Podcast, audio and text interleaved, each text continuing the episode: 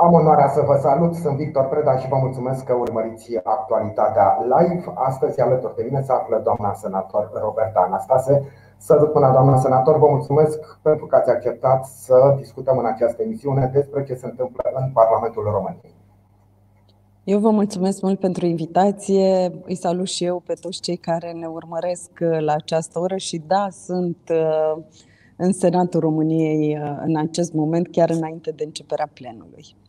După o ședință și înainte de începerea plenului. Deci, iată, între două ședințe, v-ați făcut timp pentru noi. Vă mulțumesc încă o dată, pentru că timpul este scurt. Doamna senator, uh, uh, principala preocupare, să spunem așa, în Parlament în această perioadă este, așa cum este și firesc, adoptarea bugetului.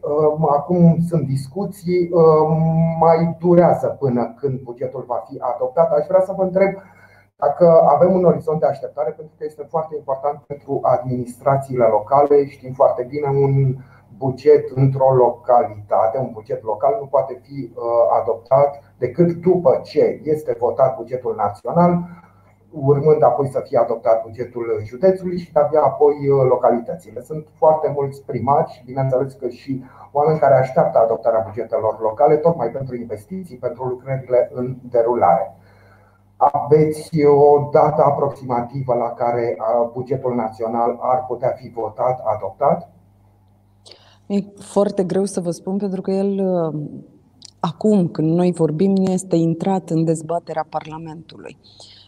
Ceea ce pot să vă povestesc din experiențele anterioare e că din momentul în care el ajunge la Parlament, intră într-o procedură rapidă de dezbatere. Adeseori uh, noi ne prelungim programul de lucru, incluzând uh, nopțile, astfel încât să reușim să uh, adoptăm în timpul cel mai scurt cu putință acest buget. Din păcate, sunt și câteva etape procedurale, în sensul în care el, odată adoptat, trebuie să mai stea câteva zile uh, putând fi contestat la Curtea Constituțională și așa mai departe. Deci există, să zic, câteva proceduri care pot întârzia această mm, etapizare și adoptare a bugetului, care, spuneam etapizare pentru că, într-adevăr, este doar o prima etapă, pentru că apoi, după ce el este publicat, să poată începe procedura uh, construirii, să zicem, a bugetelor locale. Da, știu că e o presiune foarte mare, uh, tocmai pentru că vorbim de primari care, iată, nou aleși sau uh, care uh, sunt uh, deja într-un nou mandat și care doresc să-și construiască uh, proiecția pe, pe anul acesta. Și nu este un buget ușor de făcut. Da, ținând cont și de realitățile economice. Doamna senator, în afară de uh, data posibilă a votării bugetului, a adoptării bugetului, mai sunt și alte lucruri de mare interes. De exemplu, pentru noi, prahovenii, evident, este foarte important să știm cam ce amendamente vor fi depuse uh, referitoare la investiții și lucrări în Prahova și, bineînțeles, uh, care dintre acestea vor fi adoptate mult mai important. Da, deocamdată putem să ne gândim doar la cele care vor fi depuse. Vreau să vă întreb dacă dumneavoastră aveți cunoștință de astfel de amendamente, dacă dumneavoastră veți depune astfel de amendamente legate de județul Prahova. Da, am avut uh, o, dis- o discuție cu uh, colegii mei împreună cu uh, domnul primar Andrei Volosevi și evident că proiectul de suflet al tuturor și pe care îl dorim realizat Uh, cât de repede posibil este cel uh, al unui nou spital în Ploiești. Așa cum ați văzut, în Consiliul Local deja a fost adoptat um, uh, a fost adoptat proiectul care vizează amplasarea spitalului cu schimbarea locației tocmai pentru a câștiga timp, locația care era înainte prevăzută, presupunând un anumit timp în care să în, prin, în, pe care ar trebui să-l parcurgă Ploieștiul pentru a intra efectiv în posesia acelui teren. Da, în considera... faptul, pe lângă faptul că acel teren uh, inițial aparține Ministerului Apărării uh, și până se făcea transferul de proprietate, toate negocierile respective, pe acel teren sunt și niște construcții care necesită evident demolare, iarăși o perioadă de timp și din ce am înțeles ar fi prelungit totul cu, știu eu, un an, poate chiar mai bine. ori un an la nerăbdarea ploieștenilor de a avea un spital nou chiar contează un an de zile. Categoric um, și din acest punct de vedere uh, decizia primarului Volosevici a fost aceea de a propune o nouă locație pentru, uh, pentru spital în zona hipodromului și um, um, odată această procedură îndeplinită, în câteva zile va urma depunerea proiectului, noi sperând și de altfel acesta este mai degrabă lobby-ul pe care îl facem, să intre cât mai repede pe lista sinteză a Companiei Naționale de Investiții, fiind sursa, să zicem, principală de finanțare pe care o are în vedere primăria Ploiești. Deci asta este un prim obiectiv. Un alt obiectiv uh, care, uh, evident, uh, ne interesează la capitolul, să zicem, buget al Companiei Naționale de Investiții și Ministerului Dezvoltării în ansamblu. În același timp, mai e o temă foarte importantă pe care am discutat-o cu domnul primar și care vizează discuțiile pe care și dumnealui le-a purtat și noi ca parlamentari Uh, cu primul ministru, uh, tocmai pentru că în mai expiră acea perioadă de grație uh, de la prevederile europene, derogare de la prevederile europene care, care prevăd interdicția subvenționării sau acordării subvenției la căldură pentru comunitățile locale. În acest context, um, dorința noastră și sperăm că ea va fi și una încununată de succes, uh, să mai câștigăm încă un an de zile um, pentru ca uh, Ploieștiul să fie pe deplin pregătit uh, în fața unei decizii de ridicare totală a subvenției la căldură. Așa cum știți, este o prevedere europeană care ea este obligatorie pentru toate țările Uniunii Europene, doar atât că noi cerem o prorogare a datei intrării în, um, în funcțiune um, la noi, la noi în țară. Și sperăm ca lucrul ăsta, fiind, nefiind singura comunitate care ne confruntăm cu această situație, să reușim să o și uh, realizăm. Probabil de altfel, că Vă rog. Nu, vreau să spun că sunt, uh, sunt mai multe lucruri. Am discutat cu uh, domnul primar de asemenea, uh, confruntat fiind cu o situație, iată, la care nici nu te gândești, uh, dar care necesită o corijare, să zicem, din punct de vedere legislativ, uh, de exemplu, locuințele sociale care sunt uh, uh alocate Uh, dar care pe parcursul anilor pot deveni nelocuibile din diverse motive. Doamne ferește, un cutremur, o explozie, orice. Uh, legea are o scăpare în sensul în care familiei respective nu o poți scoate de acolo și să-i acorzi o altă locuință socială până când uh, poți să reabilitezi uh, Uh, respectiva locuință afectată. Și iată, asta este o altă inițiativă legislativă. Deci noi încercăm să urmărim, să zicem, pas cu pas um, administrația locală și acolo unde există probleme de natură legislativă sau pur și simplu lucruri pe care le putem face uh, din Parlamentul României să, să sprijinim uh, cât putem de mult, astfel încât Um, um, cel puțin o parte din probleme să fie și astfel uh, rezolvate. Așa să fie, pentru că ne dorim cu toții ca cele mai multe probleme să fie rezolvate. Să vedem în Ploiești un spital despre care se vorbește de atât de mult timp. Am văzut și fotografii și tot felul de planuri, dar vrem să vedem că într-adevăr se trece la treabă și se va construi un spital. Și iată uh, și subiectul pe care l-ați, l-ați uh, menționat dumneavoastră uh, Știm că în Ploiești sunt blocuri cu locuințe sociale care unele dintre ele nu mai arată nici pe departe așa cum ar trebui și din motive obiective, dar și din motive care țin de comportamentul celor care locuiesc în ele efectiv. De multe ori nu sunt, nu au grijă de locuința pe care au primit-o de la primărie, într-un mod civilizat. Dar, mă rog, trebuie făcută o renovare și iată, e bine că primăriile, că probabil nu numai primăria Ploiești, vor găsi posibilitatea aceasta legislativă de a, de a se ocupa de acest lucru. Trecem și la politică, doamna senator. Sigur că da, cu mare plăcere. Funcționează coaliția de guvernare. Mai apar din când în când să mai apar semnale sau, mă rog, speculații că lucrurile nu merg cum ar trebui.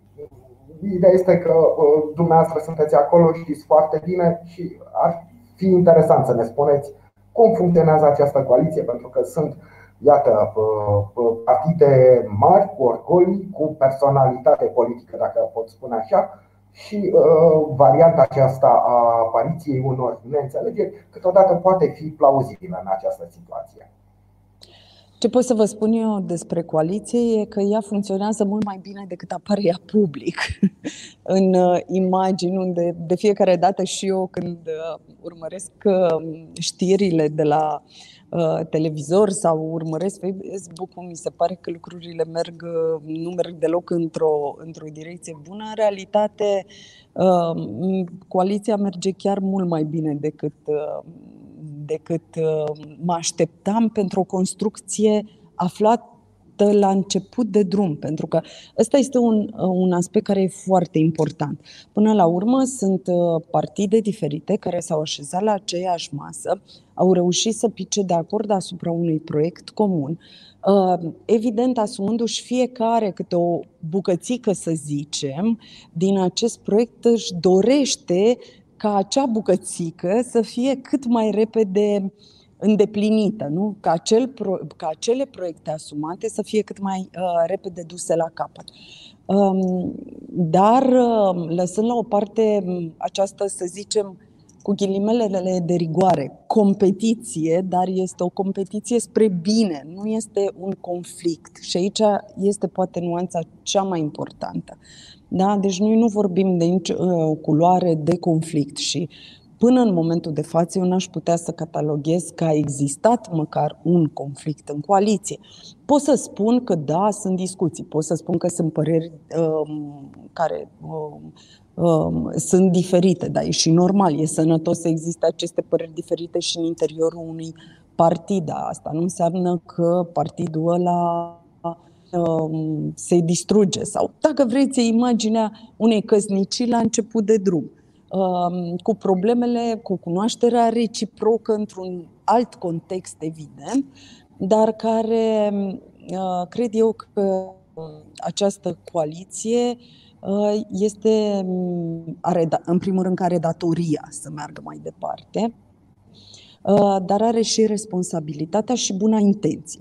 Lucrul ăsta, de lucrul ăsta n-am, n-am niciun fel de dubiu și pornind de la aceste premize, toate aceste asperități, puncte de vedere diferite, vedeți și dumneavoastră că se conjugă destul de ușor și uh, uh, uitându-ne numai la discuțiile pe buget. Știți, de obicei că într-o coaliție uh, disputele Uh, pe buget, uh, uneori sunt, uh, duc la niște reacții radicale. Uitați-vă la declarații, fără a spune că suntem cu toții entuziaști de, de acest buget.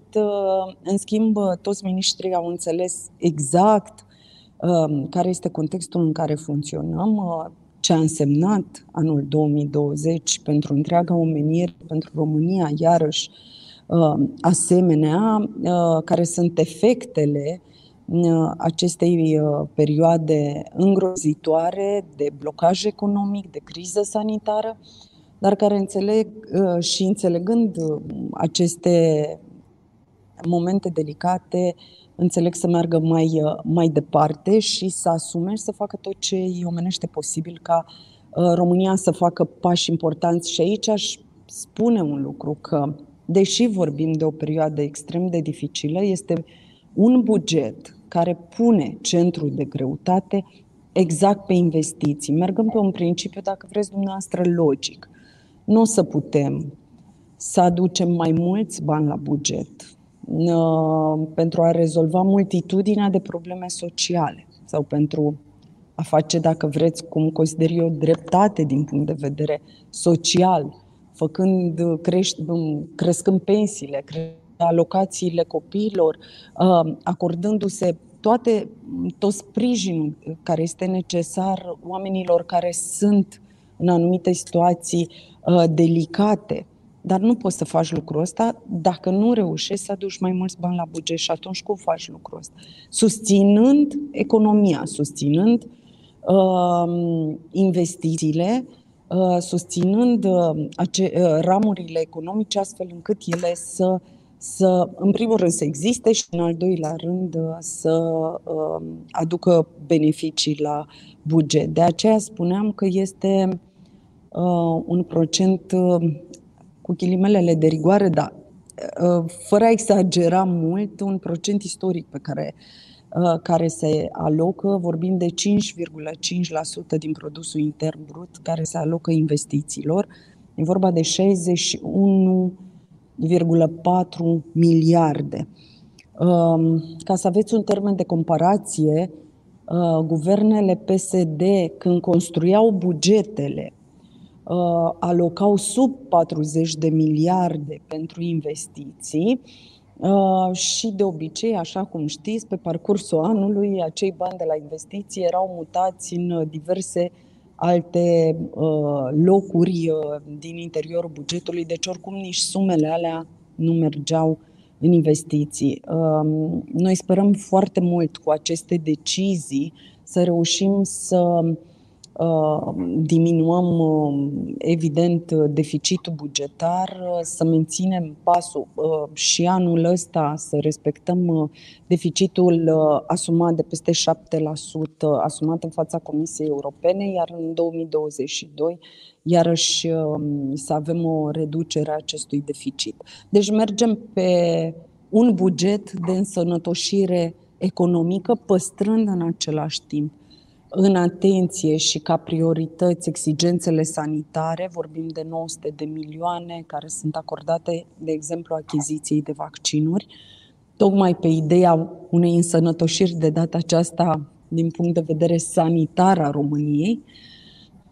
Deci, uh, aș spune că, deși nu este un context favorabil, deși nu putem să spunem pe buze că acest buget împlinește așteptările, um, tuturor, nici măcar a majorității, poate într-o primă fază, dar uh, încearcă să facă o construcție stabilă uh, și o construcție sănătoasă pentru economie, astfel încât, într-adevăr, să putem să răspundem uh, problemelor în totalitate ale cetățenilor. Totuși, în spațiul public, pentru că ați vorbit despre procente, Uh, și despre anumite zone din economie și din societatea românească, în spațiul public au apărut critici uh, referitoare la faptul că pentru educație au fost alocate uh, a fost alocat un buget foarte mic, susțineau aceste voci critice. Unele chiar mergeau până a spune că cel mai, cea mai mică sumă sau cel mai mic procent din ultimii 30 de ani pentru educație. Uh, și lucrurile depinde cum le uh, privești, dacă le privești uh, secvențial sau uh, le privești în, uh, în ansamblu și am să vă spun de ce. În primul rând am să pornesc de la premiza pe care o spunea domnul Sorin Câmpeanu că el va pleca din funcție în cazul în care nu va reuși să obțină un buget mai mare decât cel de anul trecut și iată că bugetul de anul acesta este un buget mai mare decât execuția pe anul uh, Uh, trecut. În același timp sunt cheltuieli care, haideți să-i spunem, conexe, da? dar care vin și întregesc bugetul, cum este, uh, de exemplu, um, alocația, uh, cea legată de bursele pentru elevi, unde pentru prima oară este introdus un prag minim pentru, pentru burse de 100 de lei, prag care este asigurat prin bugetul de stat. Deci nu este un, um, să zicem, um, o decizie la nivelul autorităților locale, ci autoritățile locale, da, pot să vin uh, să vină să adauge peste aceste burse, dar ele trebuie să îndeplinească acest prag minim care este asigurat prin bugetul de stat. Am înțeles. Doamna senator, am vorbit despre coaliția de guvernare. Haideți să vorbim un pic și despre opoziție. Există vreo diferență între PSD-ul domnului Ciolacu și PSD-ul de dinainte?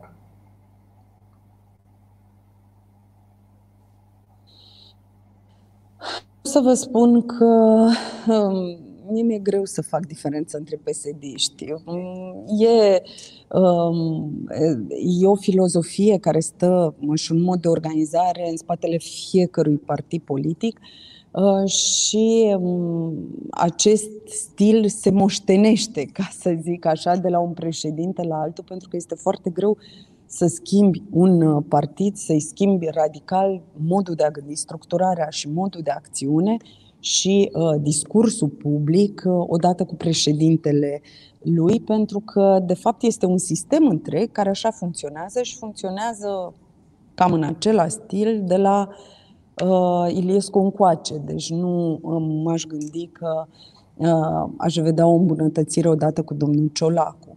În schimb, pot să notez uh, discursul uh,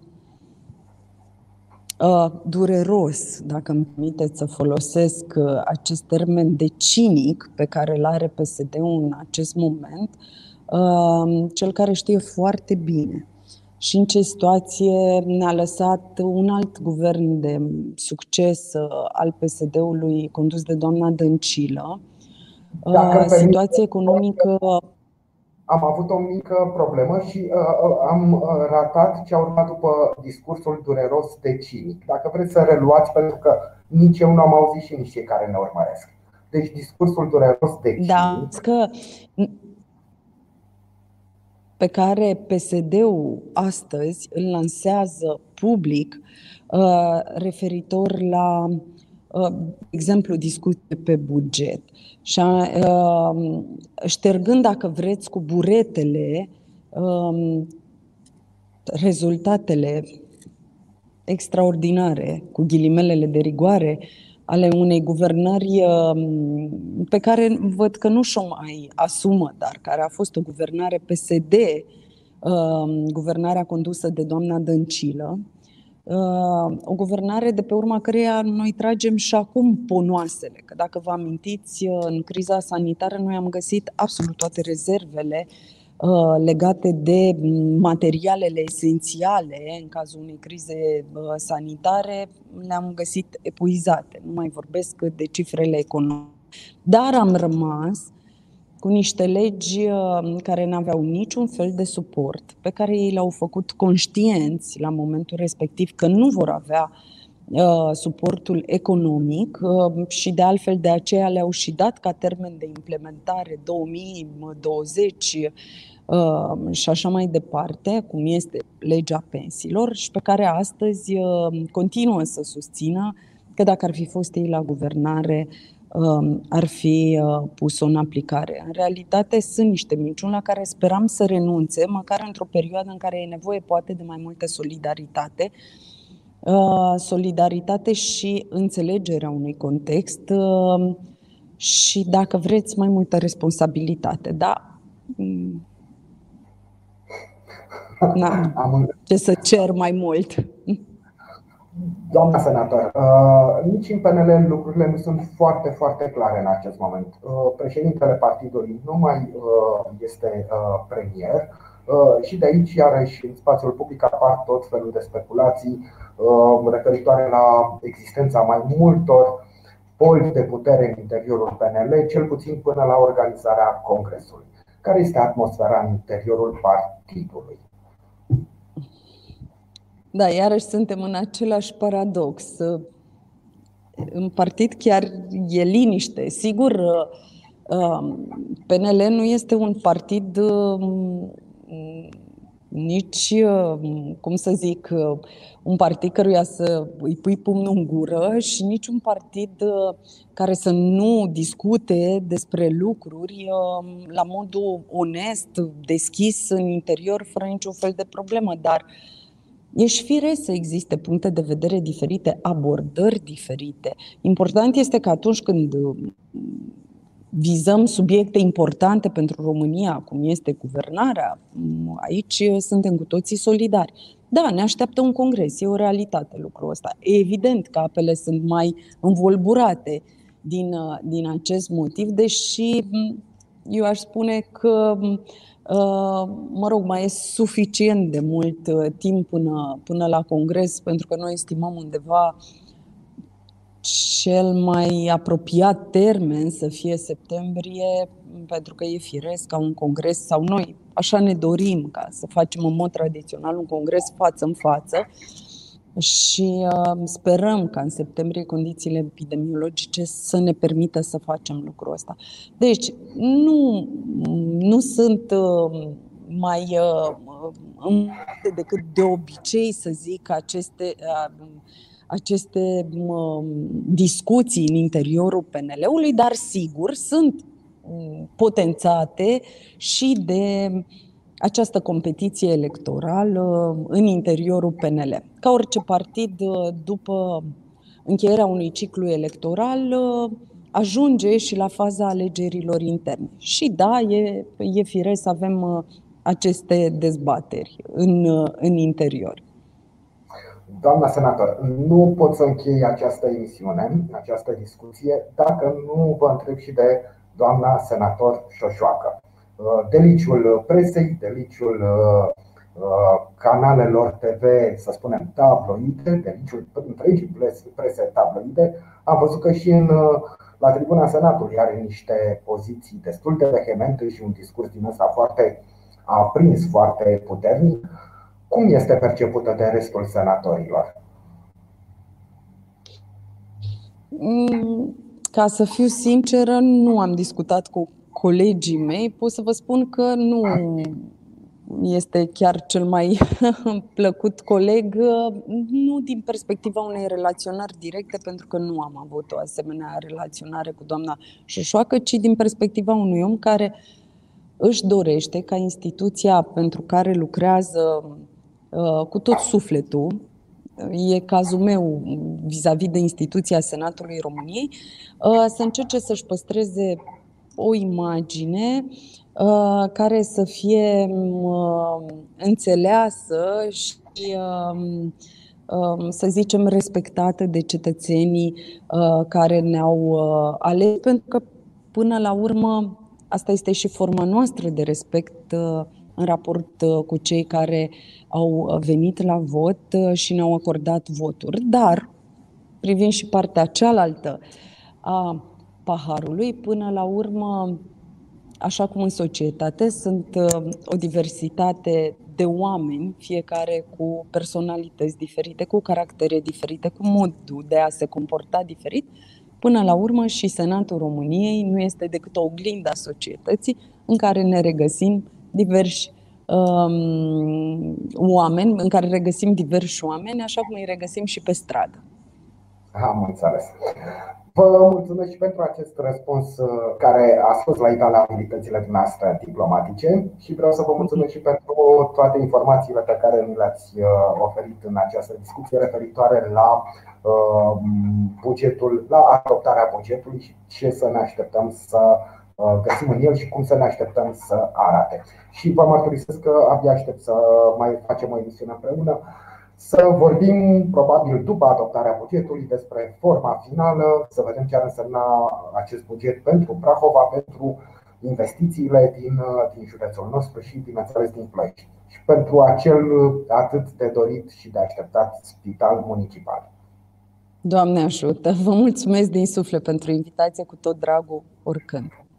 Vă mulțumesc încă o dată, vă mulțumesc și dumneavoastră pentru că ne-ați urmărit. Ne revedem mâine. Până atunci, toate cele bune.